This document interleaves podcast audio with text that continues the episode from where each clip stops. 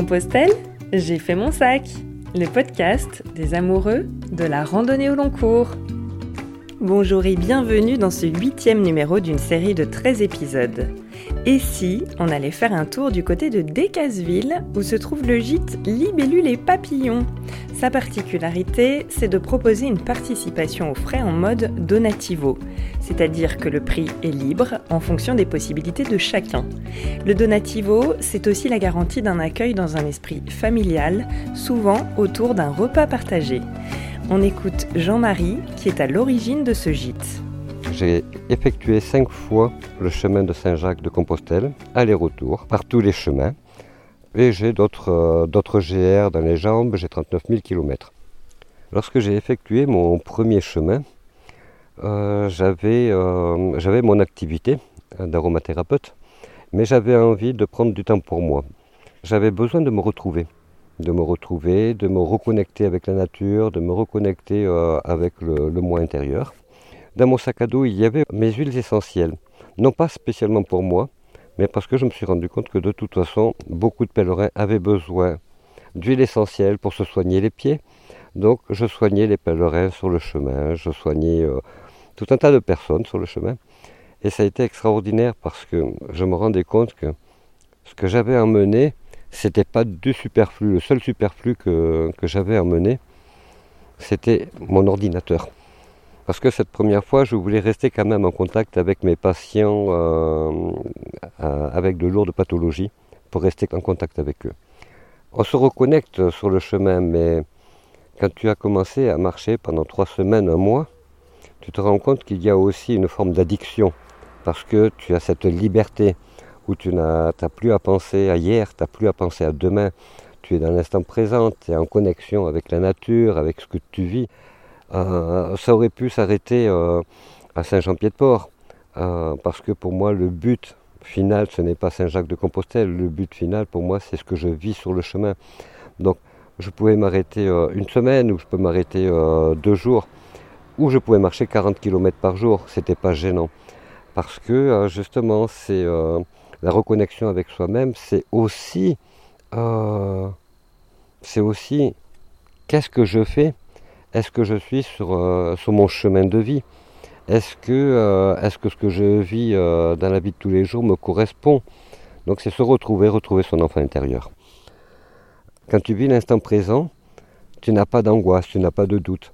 Si tu as des angoisses ou des doutes, tu peux arrêter le chemin parce que ce chemin, je parle au bout d'un mois de, marche, hein, euh, parce que ce chemin euh, te montre justement que tu restes toujours avec tes doutes et que tu n'es pas prêt à, avancer, tu n'es pas prêt à perdre tes repères. Certains, il leur faut euh, dix fois le chemin pour arriver à, être sur, le bon, sur leur bon chemin.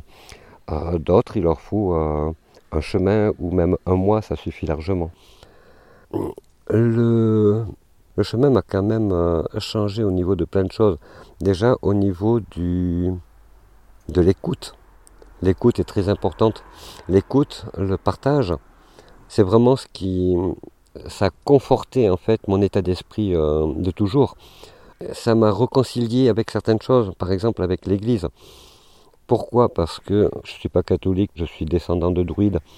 Mais euh, nous avons eu un curé ici qui est venu en tant que pèlerin, qui, euh, était tellement ouvert, qui m'a fait euh, voir l'Église d'une autre manière, du moins la religion catholique d'une autre manière. Euh, j'ai rencontré un, prêtre à Riron, j'allais, bivouaquer à l'extérieur de Riron quand je l'ai rencontré. Un monsieur assez costaud, avec un gros cigare, un barreau de chaise, et c'était le curé de la chapelle Sainte-Anne, de l'église Sainte-Anne. Et il me dit, toi tu es français, tu vas où? Ah, Tu vas dormir où? Je lui dis, je vais bivouaquer. Il me fait, non, tu dors à la maison. Je fais, d'accord, mais mais d'abord on va au café. Tournée générale et une bière pour tout le monde. J'ai trouvé ça extraordinaire la part d'un curé.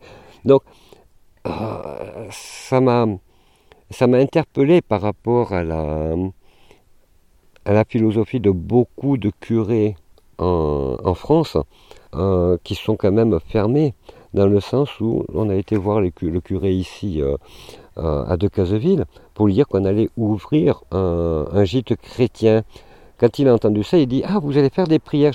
Et je lui ai dit Pour moi, le, gîte chrétien, c'est, c'est un accueil où il y a l'écoute, où il y a la bienveillance, où il y a. Et du coup, on ne se parle plus avec ce curé. Euh, la deuxième fois, j'ai voulu le faire comme au Moyen Âge, c'est-à-dire sans argent, sans chéquier, sans carte bleue. Mais j'ai voulu proposer mes services en échange du gîte et du couvert. Et ça a tellement bien été apprécié que je suis revenu avec l'équivalent de 1200 euros en France parce que les, les, personnes me payaient malgré tout. Et donc je suis revenu plus riche que ce que je suis parti plus riche dans tous les domaines. Parce qu'en fait, euh, plus riche financier, ça veut rien dire puisque notre dernier costume n'a pas de poche. Donc euh, que, j'ai de l'argent ou que j'ai pas d'argent, pour moi, c'est très bien aussi. Même Tao, on dit être détaché de tout, mais ouvert à tout. Si tu es attaché, tu te mets euh, en prison. Si tu es fermé, tu loupes euh, tous les cadeaux de la vie. Donc c'est vraiment être libre. Quant à mon troisième chemin, il est très particulier. J'ai perdu ma femme et mon fils dans un accident et euh, j'ai décidé de faire ce chemin pour eux. Et j'ai eu une expérience magique en arrivant à Conques, enfin à Sainte-Foy exactement, parce que euh, je me suis posé vers 9h30 le matin à Sainte-Foy pour manger mon sandwich. Et il y avait une dame, une 35 ans, avec une petite fille de 7 ans qui visitait juste la chapelle, Sainte-Foy.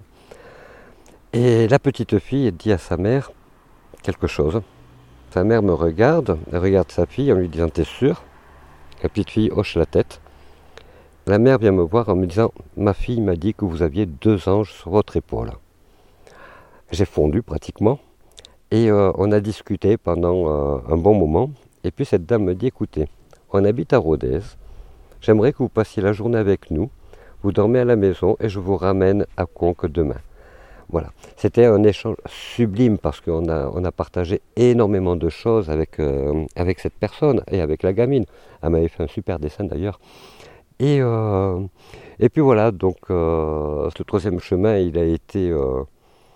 il avait eu une autre dimension par rapport aux deux premiers chemins. Vraiment une autre dimension. Déjà, tu te rends compte d'une chose très importante. Tu as besoin de quoi pour vivre? Boire, te laver, dormir, manger, rencontrer des gens. Le reste n'a aucune forme d'importance parce que le reste c'est du superflu qu'on s'est créé. Donc tu te sens déjà plus léger. En plus, le chemin t'apporte euh, une autre dimension de, des rencontres. Parce que euh, les rencontres que tu fais sur le chemin, certainement tu ne les feras pas dans la vie de tous les jours. Et même si tu fais ces rencontres dans la vie de tous les jours, certainement, j'aime pas, les suppositions parce que c'est le troisième accord Toltec. Ces rencontres, même si tu les faisais dans la vie tous les jours, ne seraient pas dans cette même énergie. Euh, en fait, le troisième chemin, je l'ai fait parce que ma femme et mon fils voulaient le faire avec moi et que j'ai toujours voulu partir tout seul. Parce que pour moi, faire un chemin euh, au long cours, euh, si on part avec quelqu'un, c'est aussi emmener son environnement. C'est ne pas être reconnecté avec soi-même. C'est tout un tas d'énergies qui ne sont pas la même que quand tu le fais tout seul. Donc voilà, j'avais, je voulais pas. Donc ça a été d'ailleurs euh, accepté, bien sûr, mais euh, c'était un choix. Le quatrième chemin est devenu une addiction. Alors il faut quand même dire que je prends des chemins différents à chaque fois. Euh, j'ai pris le puits, j'ai pris le, le Vézelay, je suis parti de Menton, je suis parti du Mont-Saint-Michel et de la Pointe-Saint-Mathieu. Donc le, quatrième euh, chemin, c'était une addiction, mais en même temps, c'était aussi euh, toujours se reconnecter avec soi et avec la nature, parce que dans la vie de tous les jours, on perd quelquefois sa propre connexion. Mais c'était aussi changer de chemin, voir un autre chemin, voir euh, d'autres paysages, d'autres énergies, parce que ce ne sont pas les mêmes énergies sur chaque chemin, c'est complètement différent. Euh, sur la voie d'Arles, justement, j'ai euh, un partant de Menton.